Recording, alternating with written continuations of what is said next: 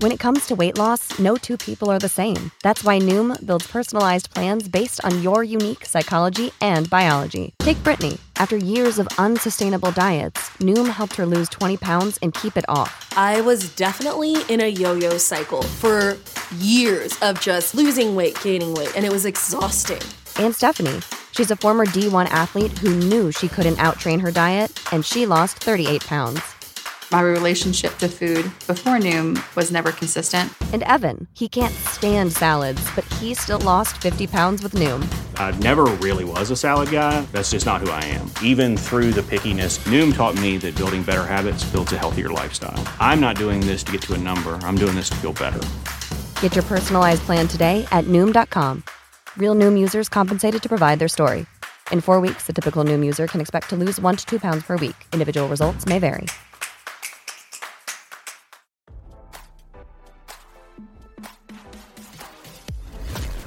Why scroll your feed when you can get the latest celeb news with your eyes closed?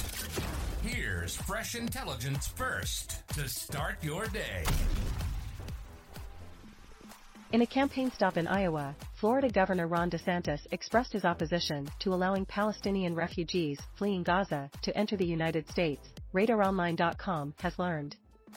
He argued that neighboring Arab nations should open their borders and absorb them instead. The governor's comments came as Israel prepares for a ground offensive into northern Gaza following Hamas invasion into Israeli territories. The conflict, which began last week, has resulted in attacks on towns and the kidnapping and holding of civilian hostages. Governor DeSantis cited anti-Semitism as the main reason for his position. He claimed that refugees from Gaza do not believe in Israel's right to exist, making them unfit to be accepted as refugees in the United States. In a video posted online, he stated, I am not going to do that. If you look at how they behave, not all of them are Hamas, but they are all anti-Semitic.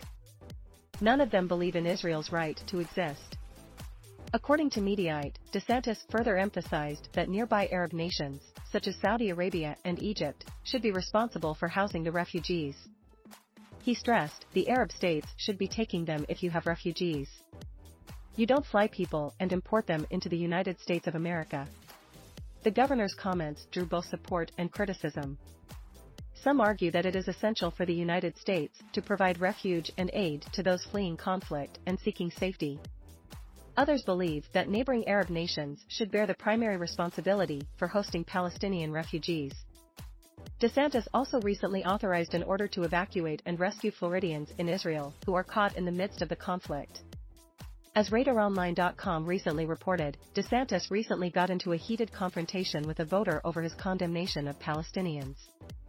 A local businessman from New Hampshire asked the Republican presidential candidate about the atrocities in Gaza committed by Israeli Defense Forces after DeSantis criticized Palestinians for supporting Hamas following unverified reports of the militant group beheading Israeli babies.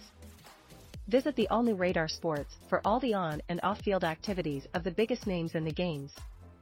The ski shop owner told the Florida governor, I see hundreds of Palestinian families that are dead, and they have nowhere to go because they can't leave Gaza because no one's opening their borders.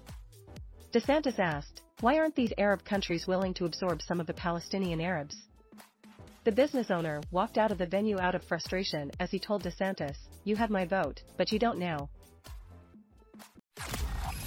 Now, don't you feel smarter? For more fresh intelligence, visit radaronline.com and hit subscribe.